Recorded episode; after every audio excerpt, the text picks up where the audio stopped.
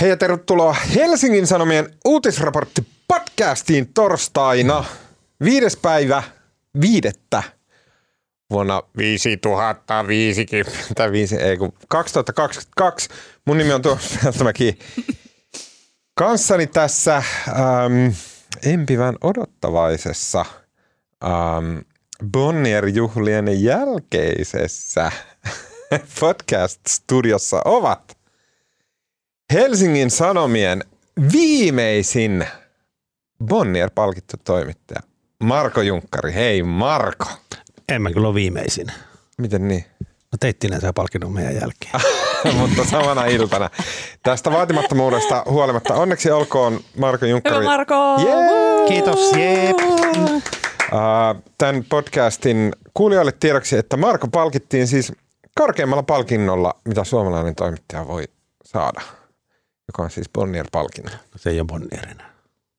Eikö? Ei, se on suuri journalistipalkinto. Kato, kun Herra siis toi Bonnier omisti aikaisemmin Maikkari ja sitten kun se myi sen Telialle, niin Niin, niin Bonnierilla ei enää mitään tekemistä. Ei. ei. Okei, Marko sai ex-Bonnier-palkinnon, jolla on nykyään paljon tylsempi nimi, paljon vähemmän ruotsalainen nimi, nimeltä Suuri journalistipalkinto. Ja se tuli tietenkin mainiosta, upeasta jutusta, jossa kävit etsimässä Perttu Nousiainen nimistä ihmistä tota, ää, Itävallasta. Sveitsistä. Sveitsistä. Ää, ansaittu palkinto sinulle ja sitten tietenkin kollegallemme ää, Tommille ja sitten myös kuvaaja Samille. Ää, onneksi olkoon vaan kaikille. Kiitos. Mm. Kiva saada palkintoja. Ää, tota, hihkuvan iloinen Marko puolesta oli myös taloustoimittaja Alma Onali. Hei Alma. Moikku! Ja Alma oli siis juontamassa tämän kyseisen gaalaillan.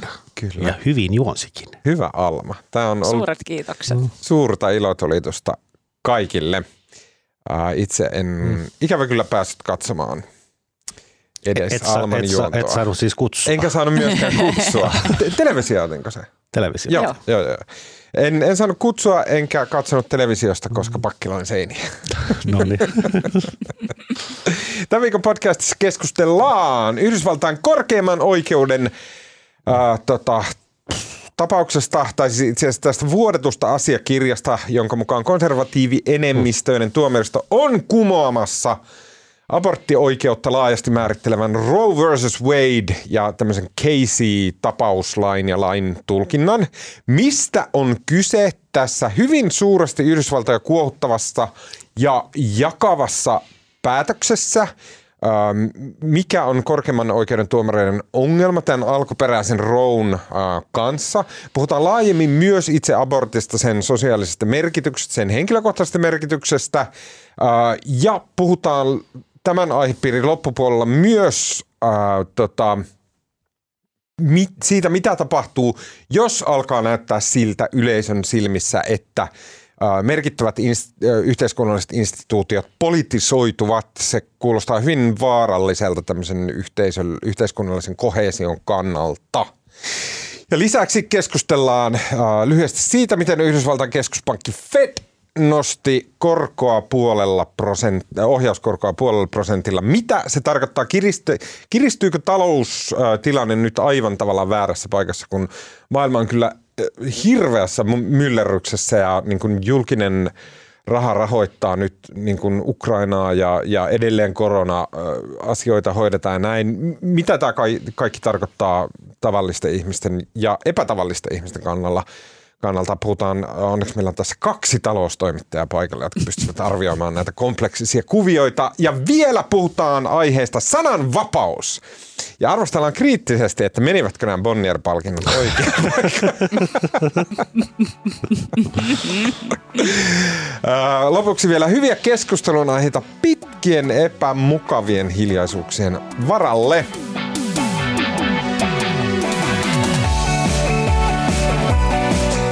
Yhdysvaltalaisen politiikkanarkkareiden lempilehti Politikon saaman tietovuodon mukaan viisi konservatiivista tuomaria korkeimman oikeuden yhdeksästä tuomarista, eli 5 kautta 9 kannattaa kahden tärkeimmän abortteihin liittyvän ennakkopäätöksensä. Eli äh, ne on päätökset nimeltä Roe vs. Wade vuodelta 1973 ja Planned Parenthood vs. Casey vuodelta 1992.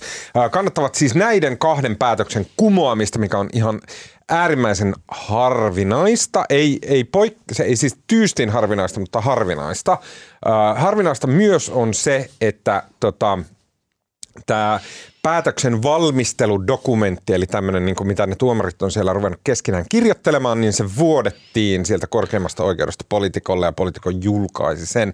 Tätä ei ole tapahtunut koskaan. Äh, se dokumentti käsittelee siis tätä päätöstä ja siis nyt niin kuin, nyt on monimutkaisia kuvioita, koska nämä on tätä amerikkalaista oikeusprosessia. Eli se mitä, se, mitä siinä dokumentissa lukee, niin se on se, että mitä tämä tuomaristo on mieltä tämmöistä oikeustapauksesta.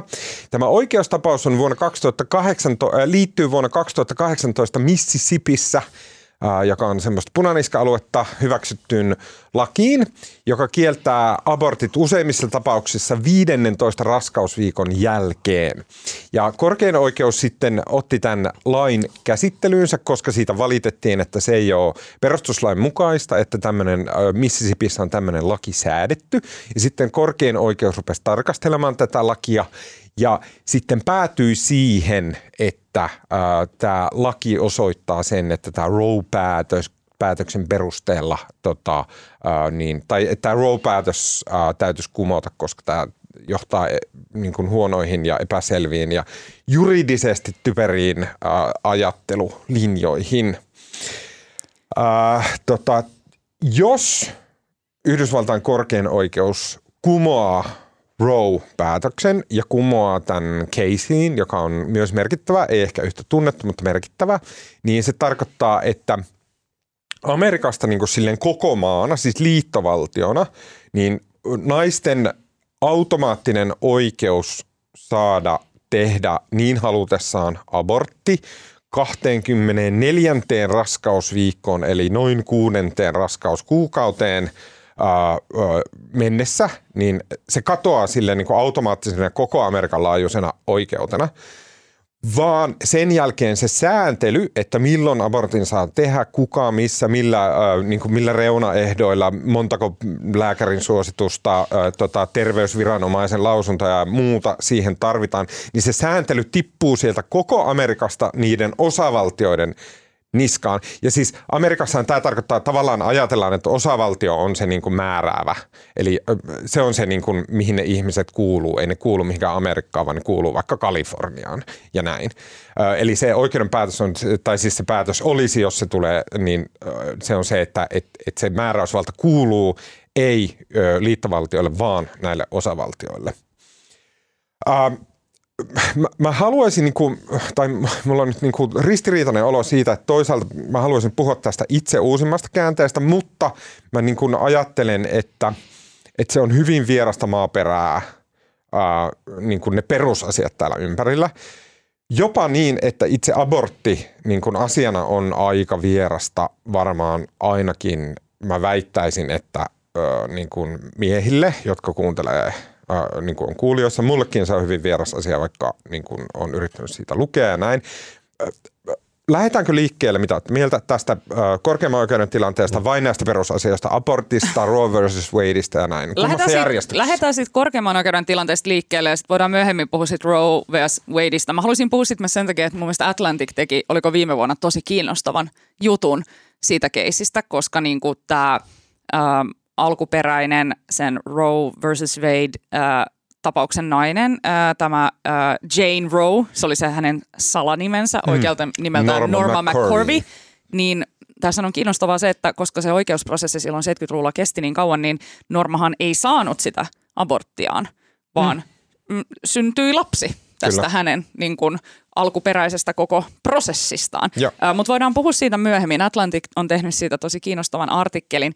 Mm, mua kiinnostaisi tietää, että et Tuomassa tuossa äsken alustit ton, että, että, että se korkein oikeus nyt perustelee tätä ö, tavallaan syytä avata tämä vanha laki ja jotenkin kumota se tai muuttaa sitä niin näillä tällaisilla legalistisilla perusteilla. Mm. Mutta eikö kuitenkin ole niin, että, että ei ole kyse niistä legalistisista perusteista, mm. vaan on kyse siitä, että he vastustavat aborttia. Aivan ydinasia tässä, kyllä. Eli tämä, että miten, miten niin kuin se republikaanien ilmeisesti vuosikymmeniä heidän tavoitteenaan on ollut niin kuin, se termi, mitä Amerikassa käytetään, pack the courts, eli niin kuin myös alaoikeusasteet, mutta varsinkin korkein oikeus niin kuin siirtää sinne konservatiivisesti ajattelevia tuomareita, tuomareita, jotka ajattelee konservatiivisesti nimenomaan aborttikysymykset saadakseen tämän päätöksen kumottua. Ja sitten tavallaan sittenhän se väistämättä näyttäytyy siltä, että kyse on siis poliittisesta tai moraalisesta niin kuin, ää, päätöksestä, päätös, joka on tehty poliittisin tai moraalisin perustein, ja sitten se vaan jälkikäteen perustellaan jollakin. Niin, niin, niin mikä on varmasti että semmoinen, niin kuin... että sillä pystyy perustelemaan ihan mitä tahansa, miten päin haluaa. No juuri näin.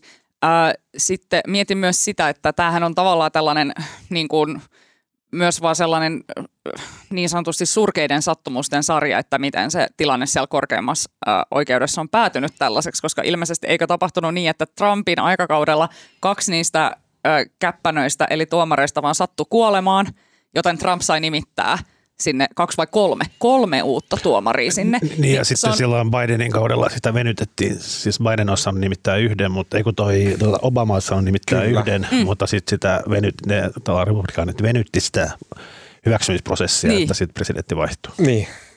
Demokraatit oli tavallaan niin kuin liian lapasia siinä. En tiedä, mitä ne olisi voinut tehdä. Uh, siis sehän, se, siis Obama olisi voinut nimittää sen. Tämä on, Mutta... tiedättekö, itselle on vaan niin kuin jotenkin vaikea ylipäätänsä käsittää sitä tätä, tätä niin kuin konservatiivituomarit ja liberaalituomarit jakoa. Ja koko, niin kuin kokonaisuudessaan mun mielestä, kun tätä aborttikeskustelua seuraajasta katsoo, niin itseä vaan hämmentää se jotenkin voimakas mustavalkoisuus ja voimakas kahtiajakoisuus, mikä Yhdysvalloissa vallitsee – ja se jotenkin tiivistyy tähän aborttikeskusteluun. Mä luin myös mm. jonkun täysin hämmän, hä, mä en, mulla tuli sellainen fiilis, että voiko tämä edes olla oikein tämä luku, kun mä näin meidän jossain jutussa mun mielestä oli, että Yhdysvaltain tavallaan kansan mielipide abortista on se, että noin puolet vastustaa aborttia – Mun mielestä ei ollut noin. Eikö ollut paljon. noin? Ehdottaa aborttia vastustaa, oliko kolmannes. Mutta Suomessa se on, niin se on, mikä se oli, kolme prosenttia kansasta ehdotta vastustaa. Et se on niin tosi paljon pienempi. Niin. Niin, se on Jenkeissä jotenkin tämä niin aborttikysymys. Se on, niin kuin, sehän on niin kuin valtava, valtava niin kuin poliittinen kysymys. Se on niin kuin semmoinen niin kuin perusjakolinja. Mm. Mm. Ja se nyt lähtee varmaan, se on tämä niin kuin tavallaan kristillinen oikeisto, mikä on todella vahva ja iso liike. On varmasti myös republikaaneja, jotka tavallaan ei tästä itse aborttiasiaa pidä poliittisesti niin tärkeänä, mutta se on semmoinen niin symbolinen iso jakolinja. Ja. Niin, siis uskonnollisestihan se on siis, jos sä oot aidosti uskovan, jos sä uskot koko sen niin kuin helahoidon siitä mm. sieluista ja jumalista ja taivaaseen menemisestä, jos sä uskot sen, niin se on itsestään selvää, että abortti on mm hill, hillittömän väärin, koska se on Jumalan luoma sielu, jolta, joka nitistetään sinne ja, ja viedään taivaspaikat ja äitikin tuomitaan samalla ja lääkärikin joutuu helvettiin. Ja, niin jos sä aidosti oikeasti uskot ton, niin sit se on niin ihan selvää. On ja sitten kun sehän on jo niin kuin iät ja ajat, siellähän on, niin kuin, että se ei ole pelkkä tämmöinen poliittisen debatin kohde, vaan siellähän niin kuin tehdään iskuja aborttiklinikoille mm-hmm. ja on niin kuin jatkuvasti mielenosoituksia ja se on niin kuin – todella ihmisiä kiihdyttävä asia. Ja sitten tota, sit se Jenkkien korkeampaan oikeuteen, niin sitten siinähän on niin kuin, tavallaan se Jenkkien niin kuin koko se oikeussysteemi, että niillä on nämä pyhät kirjat, eli perustuslaki, mm. mikä on kumminkin silloin parista vuotta sitten tehty teksti, mitä nyt sitten tulkitaan.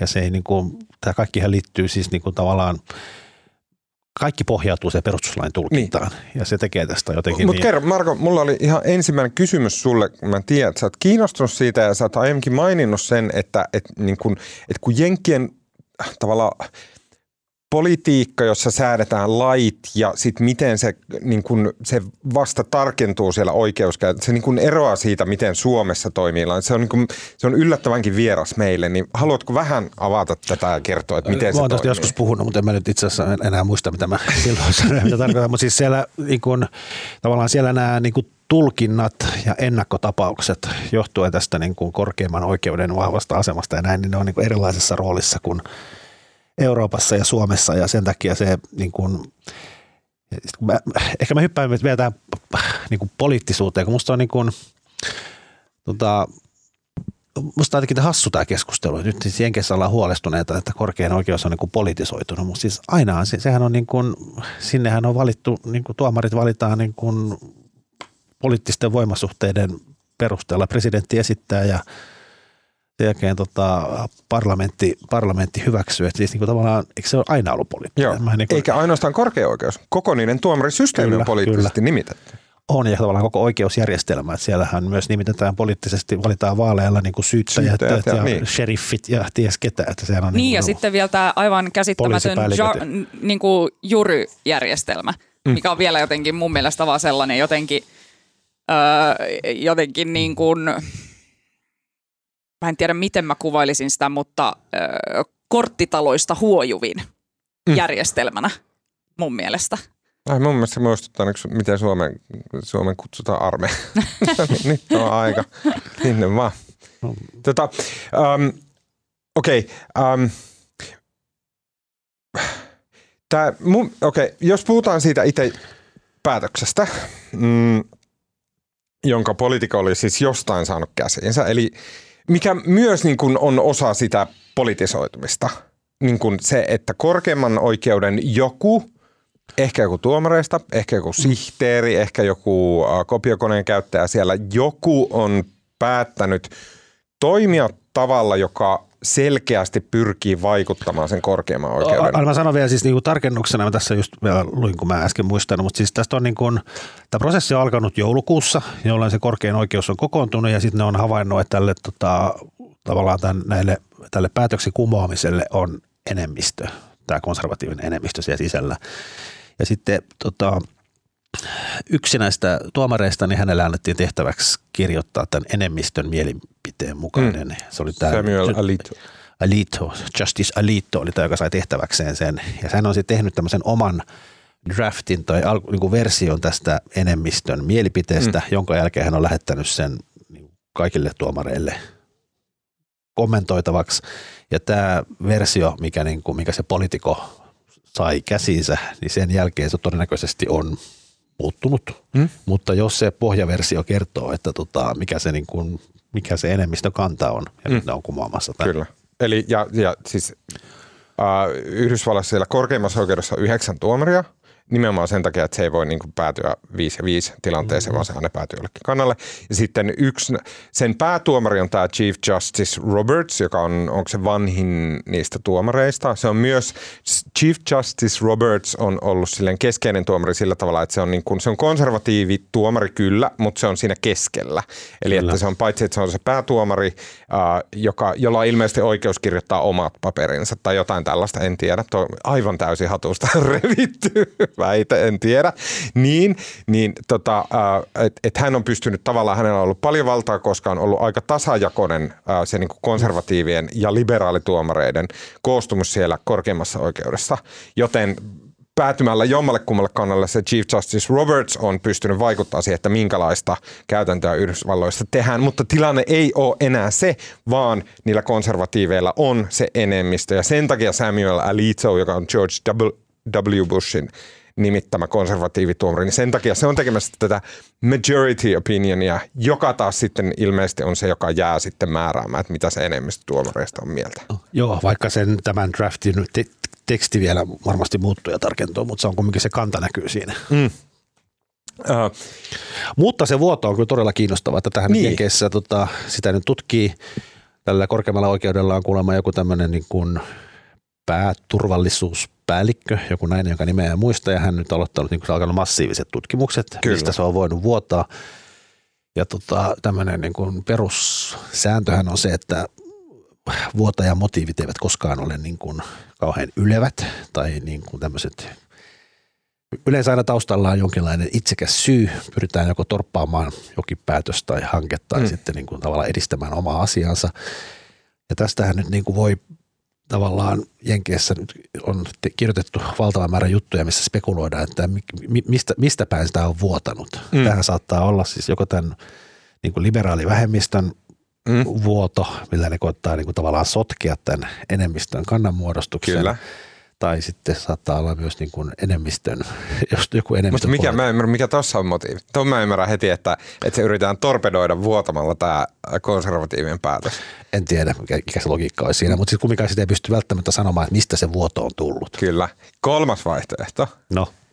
Ja mä haluan tähän väliin mainita, että mä sain paljon palautetta, että kukaan meidän kuulijoista ei uskonut, että te olitte oikeasti sitä mieltä, että että, että, niin kuin, että nanosekuntiakaan ei mukaan olisi käynyt mielessä, että se on Venäjä sen niin, että sairasta. Kukaan ei olisi. Mulle tuli heti viestiä, että jep, jep, ei mukaan usko. Näin.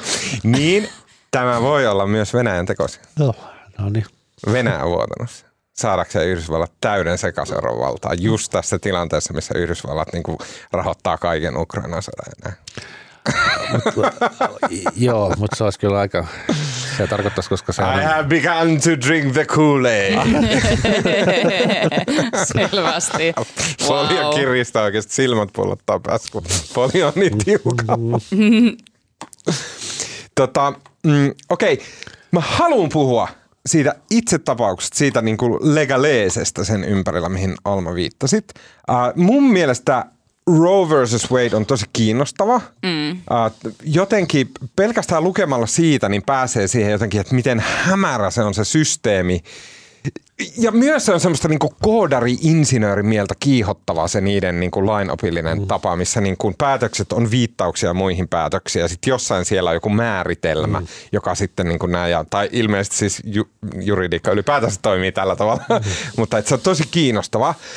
Mm, itse, se itse tapaus, niin kuin Alma sanoit, niin oli tämmöinen nainen uh, Norma McCorvey, joka oli siis niin vakavasti päihdeongelmainen, tämmöinen niin kuin aika jotenkin elämänhallintaongelmainen tyyppi. Eh, muun muassa ensimmäinen lapsi, joka hänelle syntyi, niin hän sai sen 16-vuotiaana. Se lähti adoptioon. Sitten toinen lapsi hänelle syntyy muutama vuosi sen jälkeen. Sekin adoptoitiin. Muistaakseni hänen äitinsä niin kuin otti sen häneltä pois. Mutta sitten tuli tämä kolmas raskaus silloin, kun hän oli 21-vuotias. Ja se on tämä, niin mikä sitten loppujen lopuksi päätyi oikeustapaukseksi. Äh, Norman McCurvey aluksi yritti saada tälle lapselle aborttia väittämällä, että hänet oli joukkoraiskattu mustien miesten toimesta. Äh, tätä ei uskottu ja myöhemmin hän sanoi itsekin, että ei se pitänyt paikkaansa. Hän luopui näistä syytöksistä. Mutta jossain tässä yhteydessä hän niinku yritti saada aluksi niinku tällä niinku väärin perustein aborttia. Sen jälkeen hän yritti uh, saada tota laitonta aborttia, mutta se oli suljettu se laiton aborttiklinikka Teksasissa, mistä hän yritti sitä saada. Ja sitten uh, sen jälkeen hän yritti, uh, hän oli yhteydessä myös uh, adoptiolakimiehiin, että niinku antaa vauvan pois, mutta sekään ei onnistunut. Mutta sitten hän otti yhteyttä kahteen tämmöiseen lakinaiseen, Linda Coffey ja Sarah Weddington, paljon, jotka nimenomaan etsi naisia, jotka haluaa aborttia, jotta he pystyvät ottamaan nämä naiset ja niiden avulla lähteä ajamaan tätä keissiä äh, niin kuin oikeusasteissa, jossa heti siellä Texasissa he voitti. Äh, ja sitten äh, Texas vei sen päätöksen äh, korkeampaan oikeuteen. Ja tästä tämä tuli Roe versus Wade, koska Wade on Texasin äh, tota, osavaltion syyttäjä tota, tämä lapsi, niin kuin Alma mainitsit, niin syntyi tämän oikeudenkäynnin aikana, eli se ei ehtinyt niin kuin Norman McCorvin äh, omaan äh, tilanteeseen millään tavalla äh, vaikuttaa. McCorvey itse myöhemmin tuli tunnetuksi siis abortin vastustajana. Eli hän vastusti henkeä veren aborttia. Hän, ö, hän sai rahaa aborttia vastustavalta liikkeeltä ryhtyäkseen niiden mannekiiniksi. Ö, hän, niin, tai hän oli pitkään niin kuin uskonnollisen, ö, uskonnollinen ja sillä perusteen vastusti aborttia. Sitten ö, sanoi, että niin kuin hänen elämänsä suurin murhe on se, että hän, hän niin kuin oli tämän abortin, antoi nimensä tällä niin kuin aborttioikeuden ö, oikeuskeissille. Mutta sitten kun hän myös vietti elämänsä siis parisuhteessa naisen kanssa, mutta myöhemmin sitten lähe, niin kuin lähellä kuolin uh, näin sanottiin deathbed confession. Hän sanoi, että ei sittenkään, että en mä vastustanutkaan aborttia, että mä sain vaan rahaa siitä. Ja näin. Eli tämän ympärillä niin kuin jotenkin amerikkalaisten päässä niin kuin huikeata draamaa, niin kuin nyt amerikkalaisilla on aina huikeata draamaa. Tota, Tämä Roe versus Wade – päätös itsessään, niin se on mun mielestä tosi kiinnostava ja hassu. Ää, siinä niin se pointti on, että ää, naisella on yksityisyyssyistä oikeus aborttiin.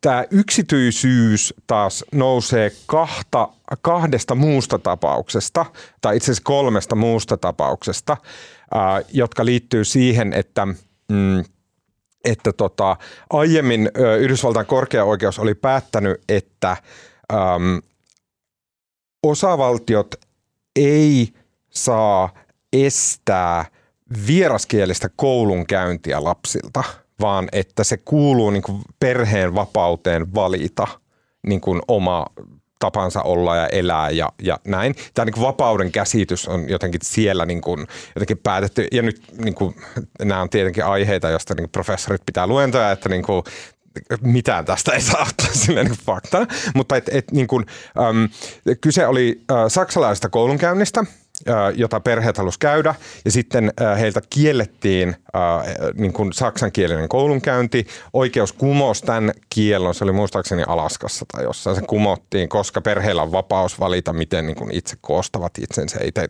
käyttävät.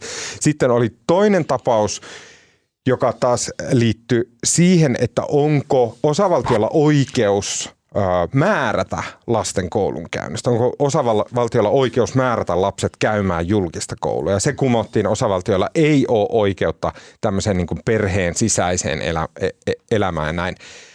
Tämä on vähän sekavaa, että et niin kuin miten tästä niin kuin vapaudesta sitten loppujen lopuksi ponnistetaan sinne yksityisyyteen, mutta ilmeisesti se yksityisyys tulee tästä niin kuin – että koska perheillä on tämä vapaus valita, miten perhe muodostetaan, miten se on, osavaltioilla ei ole oikeutta siihen per, perheeseen, niin sitten tämä yksityisyys tulee siitä, että onko osavaltiolla oikeus tehdä ehkäisyvälineistä ää, laittomia, niin osavaltioilla ei ole oikeutta siihen, koska perheillä on oikeus niin kuin yksityiseen elämään perheessään, eli niin kuin käyttää ehkäisyvälineitä, jos haluat näin. Ja nyt niin kuin tosi iso grain of salt, niin kuin amerikkalaiset sanoisivat, tämä on niin kuin vaikeaa ja näin, mutta parhaani mukaan mä, mä oon ymmärtänyt, että kyse on tästä. Ja tästä niin kuin vapaudesta – joka on kahdessa oikeuskeississä, ja yksityisyydestä, joka on sitten toisessa oikeuskeississä, joka liittyy ehkäisyvälineiden rangaistavuuteen, niin sieltä tulee tämä Roe versus Wadein ajatus, että on olemassa tämmöisen niin yksityisyyteen, naisen yksityisyyteen perustuva perustuslaillinen syy, että hänellä on oikeus omassa perheelämässään yksityisesti päättää, että syntyykö mm. sinne lapsia vai ei. Ja se on niin kuin se Roan idea.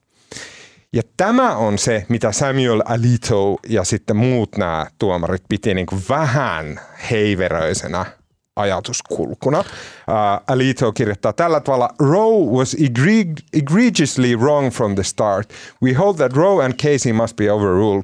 Um, it is time to heed the Constitution and return the issue of abortion to the people's elected representatives. Näin siis sano. No, musta toi oli, mä en tiedä yhtään pitikö toi sun Tuomas sun selostus paikkaansa, mutta todella vakuuttava se oli. joo, joo, vakuuttava oli, vakuuttava oli. mä oon ihan varma, että joku kirjoittaa sen mulle, että miten se oikeasti meni. Ja please tehkää niin, koska niin kun mä yritin parhaani, mutta se ei ole yleensäkään riittänyt mihinkään.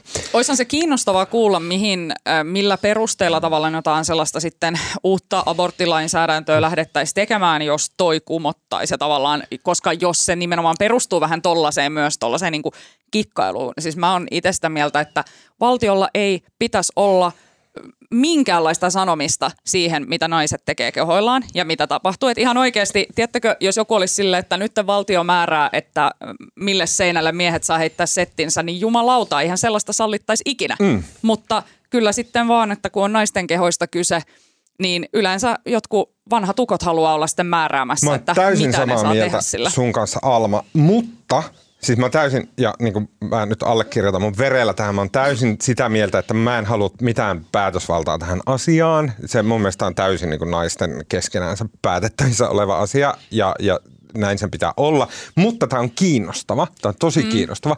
Esimerkiksi tässä Roe versus Wadeissa, niin ilmeisesti vähän hatusta temmaten – oikeus päätti siinä myös tämmöistä niin kuin kolmen kolmasosa raskauden opista, että on olemassa, raskaus on jaettavassa kolmeen osaan ja sitten, että näiden kahden kolmanneksen aikana aborttia ei saa estää. koska sillä viimeisellä kolmanneksella se sikiö pystyisi periaatteessa keskosena selviämään hengissä, niin sen takia sitä ei saa estää. Tämä on myös ja, niin kuin Suomen lainsäädännössähän kanssa abortti on 24. Ei ole. Eikö? Ei ole. Suomen Tämä lainsäädäntö on huomattavasti tiukempi kuin edes tämä Mississippi, mistä tämä koko homma lähti. Suomen lainsäädäntö salli abortin kaikissa olosuhteissa ennen 12 raskausviikkoa. Eli kun... Ei, ei, kyllä se on 24. Tota, tota. Ei ole. 12 raskausviikon jälkeen abortti on siis mahdollinen, mutta silloin sitä ei saa tehdä niin kuin ihan vaan ilmoitusasiana. Niin aivan, joo, joo, vaan sen jälkeen siihen tarvitaan terveyden oikeusturvakeskukselta lausunto, että kyllä, että tämä ihminen tarvitsee abortin tai niin. että on ok tai niin kuin näin päin pois. Joo, just näin se on. Eli Suomen lainsäädäntö on huomattavasti tiukempi kuin edes se, mihin Yhdysvallat olisi tällä päätöksellä menossa. Niin, mutta mun mielestä käytännössä ei sitä... Niin kuin, sitä ei varmaan sitä kielletä. Ei, sitä ei kielletä Kyllä, niin mutta jos puhutaan niin kuin siitä juridiikasta siinä mm. ympärillä. Mutta mulla niin kuin, vaikka edelleen mun mielestä on täysin naisten asia näin, niin mua silti, mä, mulle tuli vähän yllätyksenä, että se tosiaan on 24 raskausviikkoa, koska kuusi kuukautta ää, niin kuin kasvanut sikiö kuulostaa jo kyllä aika vanhalta. Niin kuin mä vaan jotenkin järkytti se tieto. Mä en osaa sanoa, mitä mä siitä ajattelen aina, mutta niin kuin jotenkin tuli että okei, okay, wow. Niin saako sen kesä sinne 24 asti Joo. siis ihan ilman mitään kummempaa Kyllä. perustelua, mitään Joo. terveyssyytä tai muuta? Mutta sen takia tämä aihe onkin niin Muutamia vaikea, että se ei ole tavallaan on, niin kuin, muista niitä. Et, et kun tämä ei ole yksinkertainen ja eihän, että se, että naisella on vaikka oikeus tehdä abortti, niin ei se tarkoita sitä, että se olisi ikinä mitenkään helppo päätös ei. tai se, mitenkään jos yksinkertainen jos asia. Jos kuusi kuukautta ollut raskaana ja teet sitten abortin, niin sulla todellakin on syy tehdä. Se ei kukaan tee silleen huvinpäitä ja näin. Ja niin kuin se on mm. varmasti mm. henkilökohtainen katastrofi ihmiselle, joka joutuu, joutuu sen valitsemaan. Mm. Mutta se on just näin, että sen pitäisi olla jokaisen oma valinta, mm. eikä mitenkään, koska, koska myös Yhdysvalloissa nimenomaan, että kun se on niin ne perustelut, kun ne juontaa jostain vanhoillisuskonnollisuudesta ja sellaisesta, ne perustelut on hyvin usein uskonnollisia ja just niin kuin läpipoliittisia, niin, niin jotenkin – äh, tuntuu erikoiselta sellainen ajatus, että uskontoon mm. pohjaavia mm. lakeja 2020-luvulla mm. säädettäisiin. Palataan taas siihen kysymykseen. Juridisesti ne perustelut tulee tässä, mitä Alito kritisoi, niin ne perustelut tulee siis jostain, tota, äh, Alito kritisoi ja myös itse mm. viittaa, mm. niin ne lähtee jostain niin kuin Rooman la- lainsäädännön niin kuin perinteestä ja sitten on niin kuin ang, äh, niin kuin, äh, englantilainen niin kuin English Common Law, joka on amerikkalaisen lainsäädännön perusta, niin si- siinäkin on niin kuin perinne, jota tavallaan niin kuin jollain tavalla aborttilainsäädäntö sitten noudattelee. Ja, ja et niin kuin juridisesti se lähtee sieltä. Mutta sitten taas palataan siihen, että sinne korkeampaan oikeuteen tungetaan niitä katolilaisia tuomareita, jolloin selkeästi on mm. syytä ajatella ja epäillä, että se on uskonnollisesti motivoitu se päätös.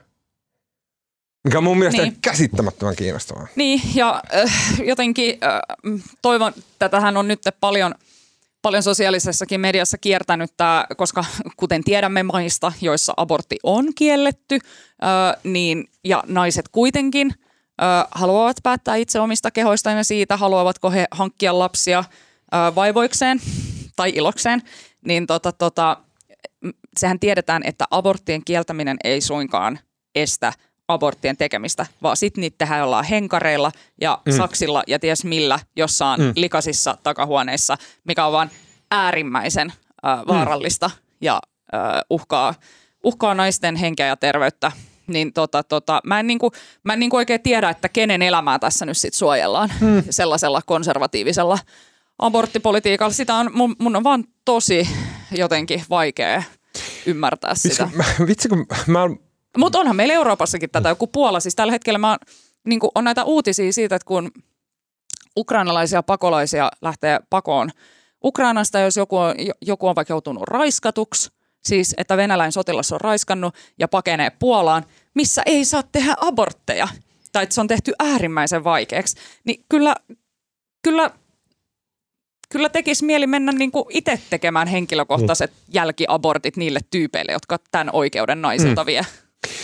Sen se paljon nykyaikaisessa aborttikeskustelussa viitataan siihen niin kuin naisen tavallaan niin kuin itsemääräisen oikeuteen ja sitten tähän niin kuin naisen fyysiseen uhkaan, mikä, äh, niin kuin, että tietyt raskaudet, tietyt synnytykset voi uhata naisen mm. terveyttä ja se on totta kai aivan olennainen asia ja, ja tosi tärkeä. Mun mielestä sen lisäksi myös olisi jossain määrin järkevää puhua siitä, että sillä on myös sosiaalista vaikutusta. Vitsi, kun mä luin, niin kun siitä on monta vuotta, mä luin yhden jutun, jossa käytiin läpi, niin kun, että mitä, mihin kaikkeen abortti tavallaan niin välillisesti vaikuttaa, miten se vapauttaa naiset liikkumaan, miten se vapauttaa esimerkiksi naiset olemaan silleen niin huomattavasti rennommin, esimerkiksi parisuhteissa, missä se, niin kun, se potentiaalinen äh, raskaaksi tuleminen ja sen vaikutukset elämään silleen, että et, et se ei ole niin kuin väistämättä automaattisesti silleen, että no niin boy, you're fucked, niin kuin tason asia, niin se vapauttaa yhteiskuntia silleen aivan käsittämättömällä tavalla. Se, on, se tekee tosi hyvää myös miesten elämälle ja sille, että niin kuin miten jännitteinen yhteiskunta on ja miten rentoa ja helppoa täällä ja miten päämäärätietoista ja hyvää elämää yhteiskunnassa voi elää, kun sulla ei ole, tai siis kun yhteiskunnissa ei ole sille naisilla jatkuvasti se uhka, että koska tahansa, jos he vaikka silleen, tiedätkö, lähtee kaljalle, niin he saattaa napsahtaa raskaaksi ja sitten niin elämä on niin kuin peruuttamattomasti eri raiteilla. Kun semmoista uhkaa ei ole, niin se vapauttaa yhteiskuntia silleen niin kuin paljon jotenkin parempaan suuntaan. Niin, ja tähän niin kuin sitten välillisesti liittyy keskustelu vaikka siitä, että kenen vastuulla ylipäätänsä lasten kasvattaminen on, kuka siihen osallistuu ja millä pieteetillä ja millaisia odotuksia siihen on. Se on kaikki tavallaan myös sitä Kyllä. Niin kuin jälki, jälkikeskustelua tästä teemasta, mutta Joo, jotenkin muutenkin huolestuttaa Yhdysvalloissa. Siis tuntuu, että viime aikoina sieltä on tullut sellaisia uutisia, että esimerkiksi just tota, transihmisiä vastaan on tosi rajusti hyökätty jossain Teksasissa ja todella asiatonta puhetta mm. siellä lainsäätäjät heittelee niin kuin ihan alaikäisiäkin ihmisiä kohtaan ja muuta. Et jotenkin, jotenkin sille yleisesti niin oma fiilis on vaan se, että voiko Yhdysvaltoja enää pitää minkäänlaisen sellaisen liberaalin ja eteenpäin menevän ja edistyksen sellaisena toiveiden maana, jona ehkä sitä jossain leffoissa on totuttu pitämään, mutta eikö todellisuus ole se, että nimenomaan puolet on vain jotain mm. patauskonnollisia punaniskoja, jotka no, ei välitä mitään mistään naisten ja vähemmistöjen oikeuksista. Mun ja jotenkin... tämä just tähän tulee just tähän hetkeen, jolloin Joe Bidenin johdolla ja sillä, että niin kuin Yhdysvallat on sille just tällä hetkellä, just tänään, niin Yhdysvallat on sille, että, että okei, okay, että et, et me pidetään huolta, että tässä maailmassa pysyy järki. Me pidetään niin. huolta siitä, että Ukrainaan ei todellakaan mennä ampumaan siviilejä, tappamaan mm. lapsia, raiskaamaan ketään. Mm. Me maksetaan miljardit sinne, että Ukraina ei kaadu. Ja sille Amerikka on sille, ah, niin kuin mm. West is best ja oh yeah, yeah, yeah, näin. Ja sitten yhtäkkiä tulee täysin päin pläsiä tämmöinen myös saudityylinen kivi, Just. niin kuin barbaarimaa. Just. Ja se mm. tulee niin shokkina. Saanko sanoa väliin? Saat, sori, hirveä plastaaminen. no niin. niin kun mä, mä muistin siis, kun sä... Bidenin ja Bin Ladenin välissä on vaan pari kirjainta.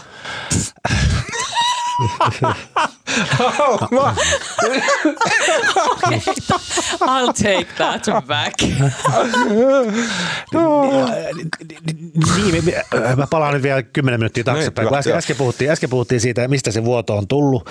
Niin, niin se saat, siis kun mä sanoin, että se saattaa epäillä, että se on tullut joko se liberaalipuolelta tai sitten tätä konservatiivipuolelta tai enemmistö, enemmistöpuolelta.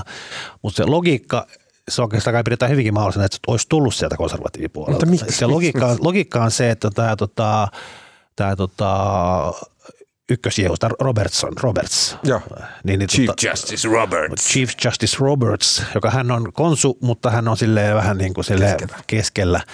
Että olisi tieto tai ymmärrys, että se Roberts olisi koittanut saada niin kuin lievennettyä sitä sitä tota, mm. pohjapaperia. Mm. Ja hän olisi koittanut saada tämän Kavanon ja mikä Barrett, joka on yksi näistä. Niin, se nainen, joka on kaikista konservatiivisia. Niin, olisi saanut, okay, he, olisi saanut heidät niin kuin tota, omalle, joka ilmeisesti vähän tätä pohjapaperia lievempi kanta. Mm. Ja sen takia tässä on ilmeisesti tavallaan se niin kuin tämän konservatiivisiiven motiivi siinä, että se on vuodettu julki, että nyt on täyttymässä kaikkien konservatiivien suuri unelma, mutta tämä Roberts koittaa vesittää sen. Niin tämä mm. oli, tässä ammuttiin niin Robertsia selkää sillä, että Ai se ei pysty lieventämään sitä. Okei. Okay.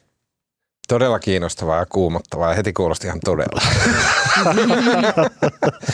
Marko, Ähm, niin kuin, nyt astutaan pois tästä, niin kuin, anteeksi mä, mä huomaan kellosta, että mä oon puhunut aivan liian pitkään tästä näin äh, lakihommasta, mutta mun mielestä niin kuin, tämän koko homman melkein kauaskantoisin ja tärkein asia on tämä niin kuin, äh, sen oikeusistuimen, sen, sen korkeimman oikeuden mahdollinen politisoituminen ja sitten, että ähm, tästä päätöksestä, jos tämä tulee tällä, niin tämähän myös niin kuin, tää, tää, niin kuin jotenkin repii sen Yhdysvallat myös osavaltiotasolla aivan erilaisiksi paikoiksi, mm. niin se tuntuu kaikki jotenkin tosi kuumottavalta. Eikö että... Että, sille, että on yksi osavaltio, mikä on liberaalien ja sille, että tänne vaan muuttaa kaikki hipit. Niin. Ja sitten on ne paikat, mihin muuttaa, että tavallaan sellainen niin kuin ihmeellinen niin kuin, Mm, et, et, koska miten joku voisi sitten elää jossakin sellaisessa osavaltiossa, missä tuntuu, että kaikki tämän osavaltion lait ja päätökset on täysin minun arvojeni vastaisia, mm. et, että en, en pysty elämään täällä. Joten muutanpa sinne, missä ne lait ja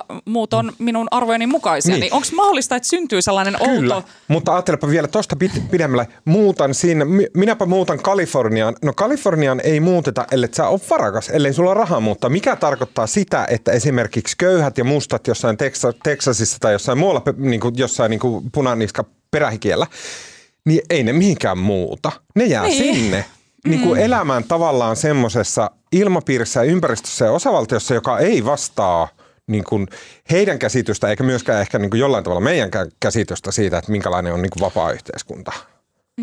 Niin ja sitten kun se menee osavaltioiden sisällähän se menee usein, se ideologinen jako menee ja sitten kyllähän Texasissakin on niin kuin isoissa kaupungeissa on hyvinkin liberaalia väkeä, mm. Austinissa ja on, muualla. On, ja sitten taas se on että tavallaan osavaltion taka, takaperämaat, missä sitten niin kuin mm. asenneilmasto on toinen. Mm.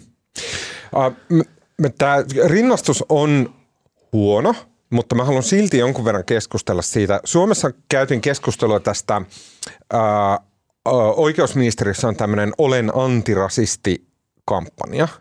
Ja sitten äm, tässä ongelma, mistä mä oon twiitannut ja sitten mun mielestä Persut on ottanut tämän niin kuin tosi tuohtuneesti ja näin, on se, että antirasismi niin kuin sanana on silleen selkeästi peräisin jostain niin kuin vasemmistolaista ajattelusta. Ja niin kuin, se on tavallaan niin kuin lähtöisin vähän samasta paikasta, mistä on äh, intersektionaalinen feminismi ja niin kuin kaikki tämmöiset. Niin kuin... Vai onko? lopulta. On. Jos on rasismi ja sitten jotakin, mikä on rasismin vastaista, niin eikö se ole antirasismia eikä joku poliittinen keppihevonen? Ei, vaan antirasismi silleen terminä.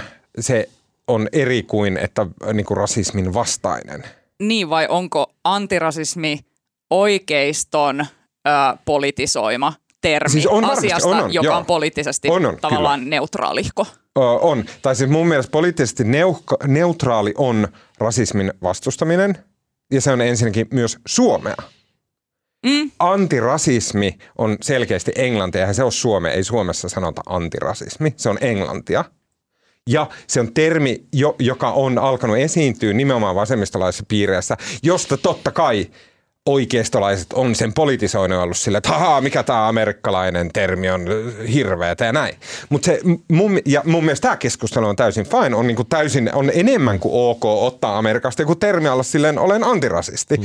joka jotenkin tarkoittaa jotain enemmän kuin rasismin vasta. Se on jotenkin aktiivisempaa, jotain tälleen. On myös täysin ok, että oikeistolaiset on silleen, haha, pellet, otatte Amerikasta noin jutut.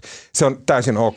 Mutta mun mielestä on kiinnostavaa se, että jossain vaiheessa tulee niinku se instituution, että missä sen pitää olla, miten sen pitää, niin kuin, pitääkö instituutioiden välttää sitä niin kuin politisoitumista, pitääkö välttää sitä, että okei, että, että pitääkö korkeimman oikeuden ajatella, että okei, että tämä aborttikysymys on ääripolitisoiva, meidän pitää välttää sitä. Pitääkö oikeusministeriö välttää sitä, että okei, ei käytetä tätä niin kuin ilmiselvästi vasemmistolaisten suosimaa termiä, koska meillä on suomalainen vastaava poliittisesti neutraali tarjolla. Mitä te olette niin kuin tästä meiningistä mieltä?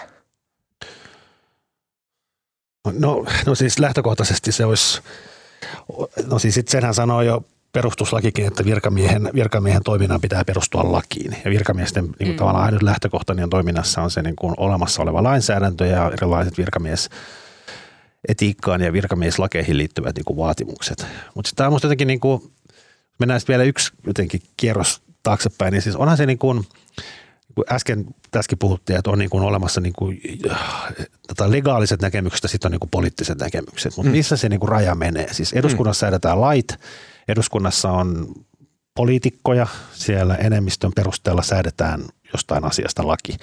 Niin miten se niin kuin eduskunnan säätämä laki sit muuttuu jotenkin niin kuin epäpolitiikan politiikan niin. yläpuolella olevaksi mm. niin kuin pyhäksi kirjaimeksi.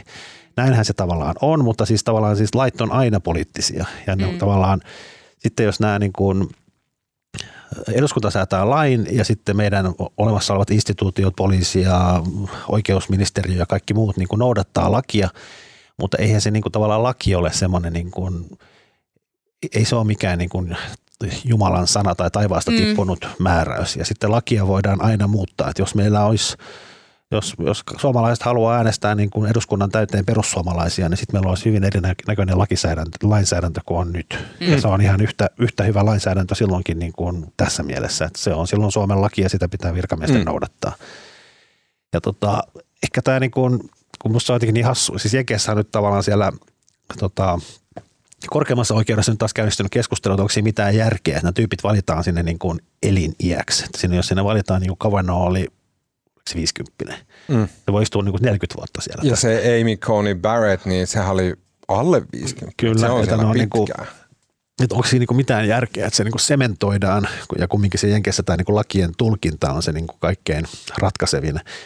Mutta sehän sitten tavallaan, tai just tuli, onko sitä kirkas ajatus, mutta se, sehän, sehän tavallaan Jenkeissä tuo erällä tavalla sitä jatkuvuutta, koska Jenkeissä on se perinne, että kun jompikumpi puolue voittaa presidentinvaalit, niin sitten se tavallaan koko Samalla valitaan hallitus siitä puolueesta ja niin kuin 3000 vai 5000 virkamiestä vaihdetaan. Mm. Niin kuin ylimmät virkamiehet vaihdetaan saman tien. Se tavallaan se koko hallinto siirtyy sitten aina toisen puolueen haltuun ja sehän tekee niin kuin tästä politiikasta, niin kuin Jenkeissä on nähty, että siellä tota, Obama säätää jotain ja Trump peruu ja sitten taas Biden peruu ne Trumpin lait, että siinä ei ole mitään järkeä. Niin siellä ehkä sitten tavallaan se korkein oikeus tuo sen niin kuin jonkinlaisen niin kuin vakauden. vakauden tai jatkuvuuden siihen. Mm. Sitten taas Suomessa sen vakauden tuo se oikeusministeriö ja sisäministeriö. Suomessa mm. virkamiehet ei vaihdu ja meillä voi niin kuin tavallaan hallitukset vaihtuu ja politiikan suuntaan ehkä vähän kääntyy, mutta ne on niin kuin edelleen samat virkamiehet, jotka mm. pitää, pitää sen jatkuvuuden ja vakauden. Tuo on tosi täällä, tärkeä pointti. Niin täällä ehkä tarvita samalla tavalla niin kuin puht- tai poliittisesti valittuja tuomioistuimia, eikä myöskään tämä, tämä lain tulkinta käytäntö on niin kuin erilainen Euroopassa. Mm. Mutta mun mielestä tämä niin kuin – niin, no, tässä mitä mä Mutta on niin tosi tärkeä pointti nimenomaan tähän keissiin, että, eh, että tavallaan, että koska Suomessa se poliittinen jatkuvuus syntyy siitä, tai siis ei edes jatkuvuus, ei pelkästään jatkuvuus, vaan vakaus, niin se syntyy niiden instituutioiden pysymisestä ajassa ja virkamiehistön pysy, pysymisestä, pysymisestä samana, niin tavallaan mulla heti tulee mieleen, että sen takia heidän neutraaliutta on suojeltava erityisen tarkkaan, koska Kyllä.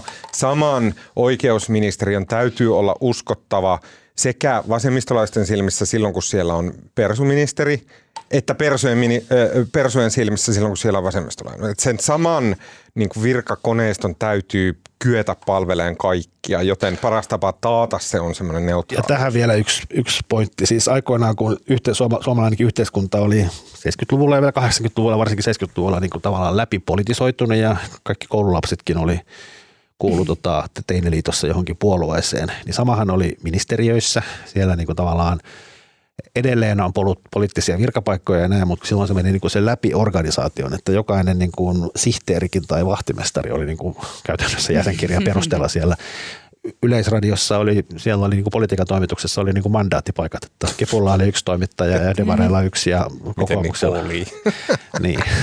niin, mutta siis tavallaan tämä oli niin läpipolitisoitunut, eikä siinäkään ei ole tapahtunut niin kuin sinänsä, kukaan ei ole päättänyt, että se loppuu, mutta koska nyt ei enää niin kuin ihmiset kuulu puolueisiin ja ihmiset on niin kuin tavallaan se puoluesidonnaisuus ei ole enää niin tärkeää, niin nyt ei niin kuin, tavallaan tämä virkakoneiston puoluepoliittinen sidonnaisuus on niin kuin hyvin pitkälti purkautunut, loppunut mm. ja se on tavallaan se lopputulos on se, että suurin osa virkamiehistä on nykyään tämmöisiä niin kuin no, on niin kuin puoluepoliittisesti sitoutumattomia, mutta sille maailmankatsomukseltaan varmaan yleensä tämmöisiä yleisporvarillisesti ajattelevia yleisliberaalia ihmisiä. Että mm. se on niin kuin tavallaan, mikä sitten tavallaan auttaa ehkä kokoomusta, koska kokoomuksen ei tarvitse niin tavallaan saada niitä omia tyyppejään sinne ministeriön keskijohtoon, koska, koska siellä, ne on jo. Ne on jo siellä. ja tavallaan nykyään, koska kaikki on niin kuin, tavallaan epäpoli, epäpuoluepolitisoitunut ja on tullut tämmöinen yleinen porvarillinen, yleisporvarillinen hegemonia, niin se, että jos sä oot demari tai saatikka sitten kepulainen, niin sun täytyy niin kuin erikseen perustella se, että miksi mä oon vähän outo ja mä en kuulu tähän, mä ajattelen eri tavalla kuin kaikki muut. Ja tavallaan tämä on niin kuin, mutta joka tapauksessa tämä on minusta lisännyt tätä jatkuvuutta. Nykyään mm. kaikki virkamiehet on niin kuin yhdestä puusta veistetty. Mm, super kiinnostavaa. Miten kiinnostava ja ihana analyysi. Mun mielestä oli hyvä, että vappuna työväinjuhlan juhlan aikana niin äh, perhetuttujen kanssa keskusteltiin just tästä asiasta, että kuinka yhteiskunta on äh, niin epäpolitisoitunut nykyään puoluepoliittisessa mielessä, että nämä mun perhetuttuvat, jotka on sille kuitenkin jo yli kuusikymppisiä, niin muistelivat sitä, että heidän lapsuudessaan niin sen tasan ties, niin kuin, että mitä puoluetta kussakin talossa siinä pitäjässä edustetaan. Hmm. Ja sen pystyy päättelemään esimerkiksi sitä, että mikä lehti heille tulee. Ja sen lehden perusteella pystyy myös päättelemään, että kuinka äveriäitä he ovat hmm. ja mihin yhteiskuntaluokka kuulutaan. Ja lapset kaikki kuulu myös näihin. Ja sitten oli myös selvää, että partiolaiset on oikeistolaisia ja ja tota, niin kuin vasemmistolaislapset harrastaa varmaan jotain käpylehmien kokoamista sitten. Et, et, et se oli jotenkin, niin kuin, niin se tuntuu tänä päivänä vaan aivan kummalliselta mm. ja ihmeelliseltä. Mm. Tota, mä oon nyt tosi pahoillani tuossa Mä ilmeisesti jouduin jon, jonkunnäköiseen itse hypnoosiin tai johonkin. valtaan. Tuosta katosi niin 30 minuuttia johonkin. Joo, niinpä. Um, tehdäänkö nyt sillä tavalla, että skipataan e- toi Fedin korkopäätös? Joo. Puoli prosenttia nousi se on todella tärkeä Prosentti, asia. Prosenttiyksikköä. Niin, puoli prosenttiyksikköä. Kyllä, mm. juuri näin. Uh, mutta puhutaan lyhyesti sananvapauden tilasta Suomessa. Uh, nimittäin mm, uh, uh, uh, Viro nousi Toimittajat ilman rajoja järjestö lehdinvapausvertailussa neljänneksi nousu edellisvuodesta on 11 sija ja Suomi tulee vasta Viron perässä sijalla viisi, kun viime vuonna Suomi oli siellä kaksi. Ja tota, okei, tähän on niin monta syytä, koska niin kuin, tai edellisvuoteen ei kannata vertailla, koska kriteeristä muuttuu ja bla bla bla ja näin ja niin kuin isoja marginaaleja silleen ja niin kuin virhemarginaaleja ja muita, mutta kuitenkin, että Suomen, Suomi on aina ollut tämmöinen sananvapauden mallimaa mm. ja niin kuin, puhdaspulmunen ja ai, ai, ai, mutta nyt me niin kuin rytistään alas. Kerran tultiin alas Sipilän vuoksi ja nyt tullaan alas ähm, monesta muustakin syystä. Mutta miltä tämä tuntuu teistä nyt sananvapauden taistelijoina? No kyllähän se tuntuu kämäseltä. Mm. Siis kämäseltä tuntuu. Varsinkin se, että itse Virossa asuneena ja Viron mediaa seuranneena, niin äh, ei, ei mun mielestä ei ole kyse tässä siitä, että Viro olisi nyt tehnyt jotakin erinomaisen hyvin parantaakseen median ympäristöään, vaan kyse on siitä, että Suomessa on muun muassa nostettu oikeusjuttuja toimittajia vastaan mm. toisin kuin esimerkiksi Virossa. Mm. Ja siis kun katsoo vaikka sitä Viron mediakenttää, niin sehän on – että et jos Suomessakin, Suomeenhan roimitaan siinä toimittajat ilman rajoja indeksissä siitä, että että täälläkin media ö, on ö, hyvin keskittynyttä ja se keskittyminen jatkuu ja on tätä toimittajiin pohjustuva, tai kohdistuvaa häirintää ja painostusta, mutta Virossa on siis kaksi tällaista virolaista oligarkkia, jotka omistaa basically silleen koko merkittävän median. Mm. Että et, et sille Viron rikkain mies omistaa silleen sekä, tiedättekö, lehden että kaikkia muitakin bisneksiä siinä maassa. Ja se Onko on tosi nimi sellaista. Antonis Herlinskis.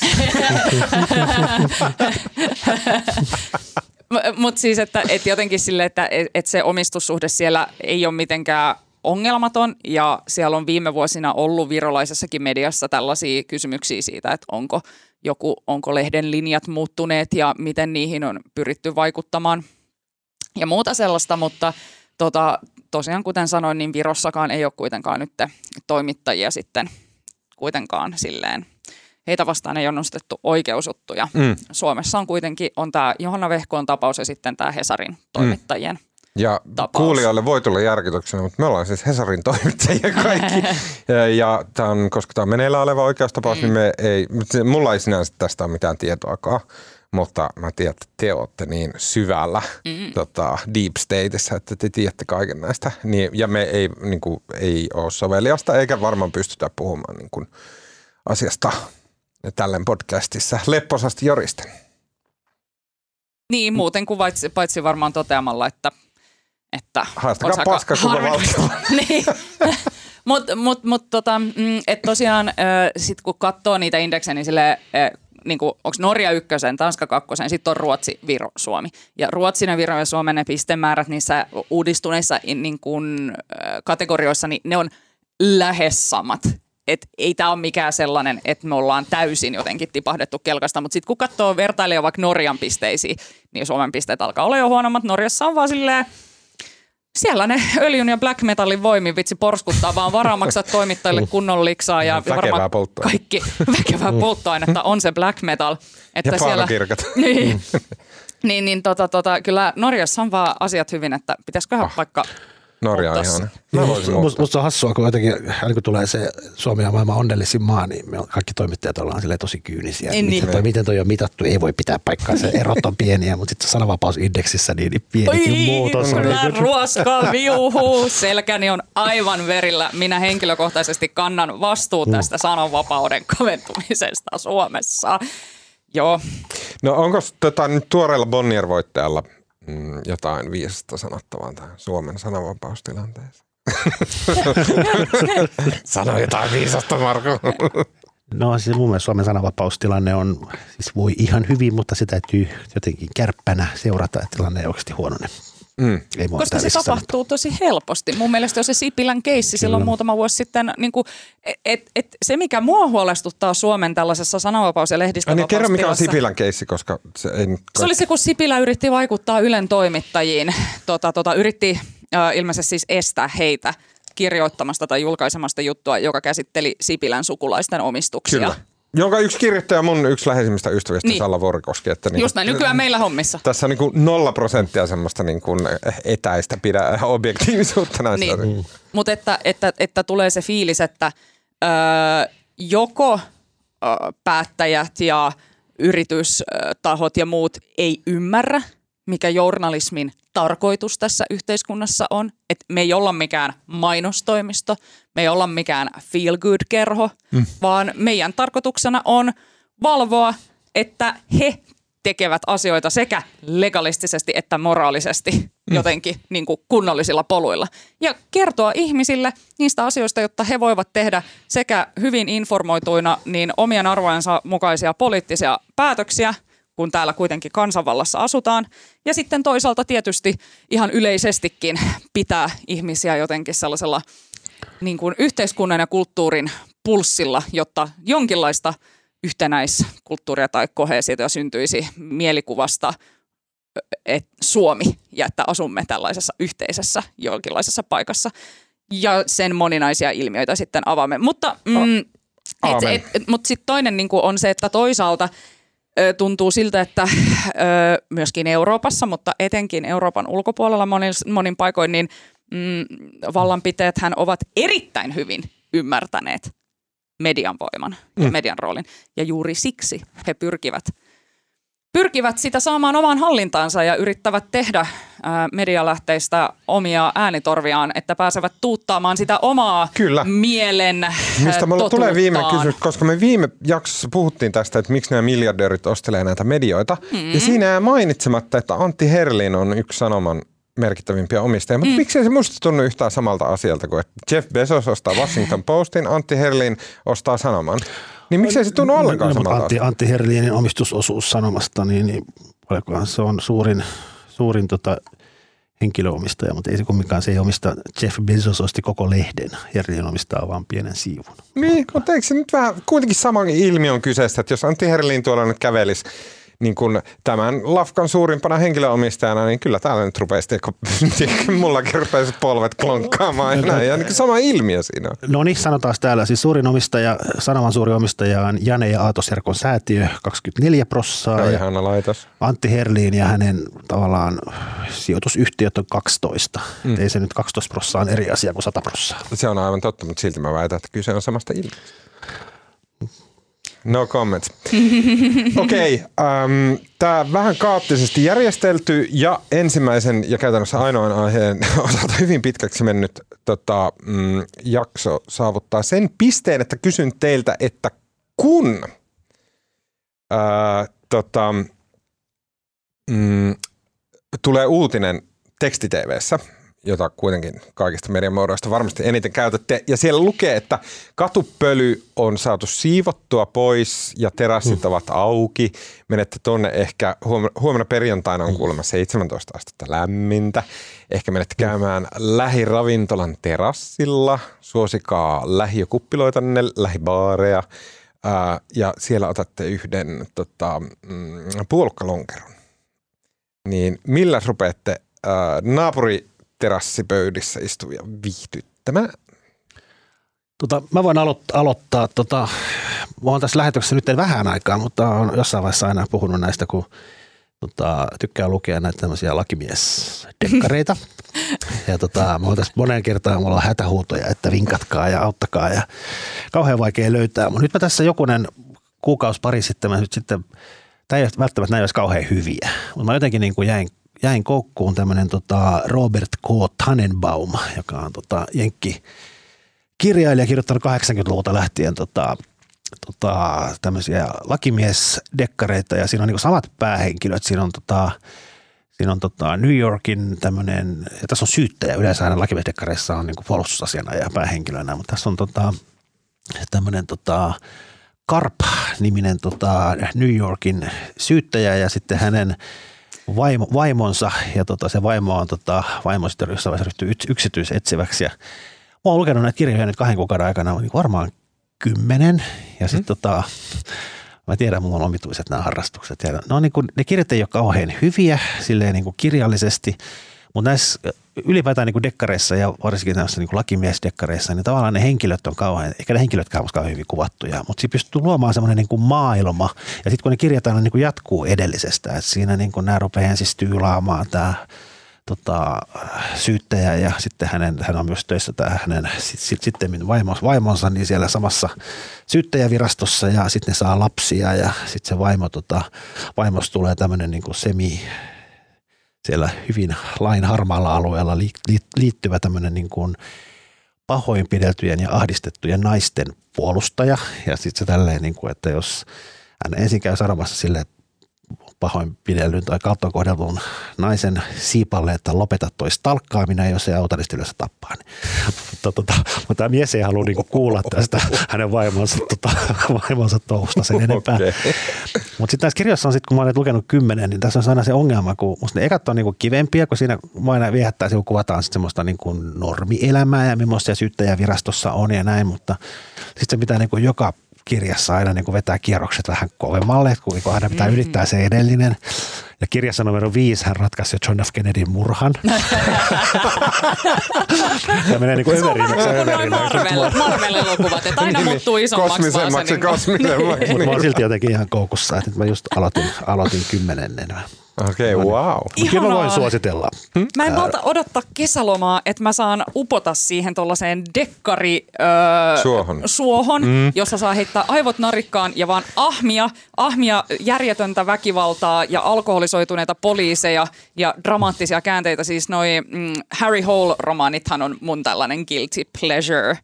Öö, ni, niitä lomalla aion mm. tykittää taas kitusiini. Mulla on tällainen siinä mielessä vähän erikoinen suositus, että mä en ole vielä itse ehtinyt lukea tätä teosta, mutta mä olen varma siitä, että se on erinomainen, ajatuksia herättävä, kiinnostava ja äh, tota, tota, hyvin tehty. Äh, kyseessä on filosofi Elisa Aaltolan uudesta kirjasta nimeltä Esseitä eläimistä. Mm-hmm. Ja äh, Elisa Aaltolan sille, mä oon fanittanut sitä jo pitkään mun yliopisto ajoista asti. Se on äh, erityisesti eläinten oikeuksiin ja jotenkin tällaisiin eläimiä koskeviin moraalisiin kysymyksiin äh, tota, tota, erikoistunut, erikoistunut tutkija ja filosofi. Ja siis myös äh, Suomen äh, tämän hetken kuumimman mediapersonan, eli Mika Aaltolan sisko. Heistä oli muuten aivan super ihana. Hei, tämä on osa tätä mun vinkkiä. Siis Mika Aaltolan ja Elisa Aaltolan tämä tämä sukulaissuhteita. Se, se palsta, mikä on Hesarissa, vitsi mikä se nimi on? Kuukausiliitteessä. Perhesiteitä. Niin mä siis melkein itkin, kun mä luin sitä, koska se Mikon ja Elisan haastattelu oli jotenkin mun mielestä niin lämmin ja herkkä ja jotenkin se oli upea, ne joo. oli niin kuin se oli kirjoitettu tosi hyvin, mutta mun mielestä se johtuu myös vaan siitä, että he ilmeisesti ovat itse vaan todella monipuolisia ja viisaita ihmisiä joten he puhuvat myös jotenkin silleen Ja myös sille Upeasti. äärettömän miellyttävällä tavalla omituisia. Niin, Ja niin. Mä, tota, mä, mä maltalla sanomaan, että mä just tässä huomasin Twitteristä uusimmassa Suomen lehdistölehdessä, niin siellä on nyt tota, siis Mika Aaltolan ja Mika Salmisen yhteishaastattelu. ja yleensä lehden kansi ja otsikko on Mika Mika Maa. Mika Mika Maa. Se on pitäneen paikkansa. Upeaa. Mutta siis eli äh, suosittelen lukemaan tämän perhesiteitä haastattelun ja sitten suosittelen tutustumaan filosofi Elisa Aaltolan teksteihin äh, eläimistä, sillä mun mielestä se, äh, se on valtavassa Oliko se uusi murroksessa. kirja? Se on uusi kirja, joo. Sen nimi on Esseitä elämistä. Se löytyy myös BookBeatista muun muassa. Onko äänikirjana? Öö, öö, on. Mahtavaa. Joten ää, sitä suosittelen, koska mun mielestä koko se ajatus siitä, että mitä ihmiset ovat, mitä eläimet ovat, mikä se ihmisen ja eläimen välinen suhde on, miten ö, ihminen suhteutuu kokonaisuudessaan luontoon, miten me ollaan osa sitä kaikkea. Se on valtavassa murroksessa se ajattelu ja se valtavirtaistuu koko ajan. Sellainen asia, mikä oli vielä 5-6 vuotta sitten ihan niche-hommaa yliopistoissa, sellaista niin kuin feministisen humanismin sellaista vihoviimeistä nurkkaa, niin se on tällä hetkellä kovaa vauhtia muuttumassa tavallaan myös ihan sellaisen laajemman ajattelun paradigmoiksi, niin suosittelen hyvin lämpimästi ää, perehtymään Kyllä. tähän. Uh, tota, mä haluan suositella, mä oon aiemminkin suositellut tätä lehteä, mutta siltä on tullut uusi kevätnumero joitakin viikkoja sitten jo, mutta se on aina ihan käsittämättömän hyvä. Kevätpörjäinen. Kevätpörri. Semmoinen kuin The New Atlantis. Uh, se on tosi highbrow, niin todella todella, että sinne kirjoittaa filosofian professorit ja muut. Se ei ole kaikille, mutta se on ainoa paikka koko maapallolla, jossa on todella järkevää teknologiakritiikkiä.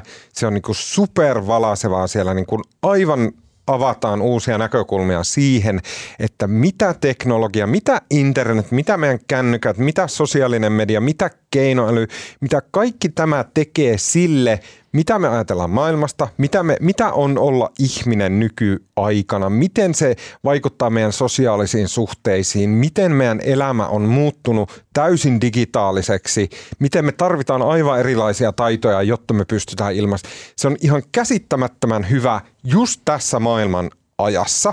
The New Atlantis-lehti uudessa, ihan esimerkiksi tämmöinen juttu, jonka oli kirjoittanut Joonas Askonas, en tiedä miten toi lausutaan, Jonas Askonas, näin, niin oli kirjoittanut jutun nimeltä Reality is just a game now, jossa se niin kuin, käy ihan häkellyttävän niin kuin vastaan sanomattomasti läpi sen, että miten paljon ähm, pelit, roolipelit, tietokonepelit äh, on vaikuttanut niihin ihmisiin, joista myöhemmin on tullut insinöörejä, jotka on töissä Silicon välissä, jotka luo niitä someja, joihin me, joita me käytetään sitten heidän luomissaan someissa. Me ilmastaan itsemme ja se, miten me ilmastaan itsemme, niin se on vähän niin kuin peli. Ja sitten se niin kuin analysoi tämä Jonas Askonas siinä, että miten se supistaa se, että kun me, meidän niin kuin inhimi, inhimillinen ilmaisu, meidän itseilmaisu, meidän minäkuva alkaa niin kuin toimia vaan semmoisen pelilokeron sisällä, niin miten paljon se sulkee meiltä pois sitä, mitä oikeasti on olla ihminen maailmassa. Se on käsittämättömän paljon ajatuksia, mitä toi lehti herättää kritisoidessaan teknologiaa. The New Atlantics, äh, se on maksullinen, maksaa joku 16 dollaria vuosi. Maksakaa se, ostakaa kaksi tilausta, se on tosi tärkeää kritiikkiä Ai ai, se muuttuu nyt vaan kalliimmaksi, kun dollarin suhde euroon vahvistuu, niin tota, sehän Kyllä. on vaan Ja kallistuu se ja, ei, ja ole kallistuu. se ei ole semmoista antiteknomutinaa, mitä sitä on niinku in, internet täynnä. Tämä on niinku todella fiksua. Okei, siinä kaikki tältä erää. Tämän lähetyksen virheistä öö, otan syyt niskaani, mutta kiitos äh, tätä Alma Onali, Kiitos. kiitos Marko Junkkari. Kiitos. Uh, mun nimi on Tuomas Peltomäki ja äänen ja kuvan meille tekee tällä viikolla um, Mikko Peura ja myös hänellä harjoittelussa uh, uh, Oona Mattila. Kiitos Mikko ja Oona. Uh, tota, muistakaa lähettää meille palautetta at uutisraportti ja please ihmiset, jotka ymmärrätte oikeasti, miten toimii Yhdysvaltain lainsäädäntö ja korkein oikeus ja Roe vs. Wade, niin kertokaa mulle, koska mä kyllä korjaan kaikki virheet tässä seuraavassa podcastissa. Ja kuullaan siis niissä merkeissä ensi viikolla.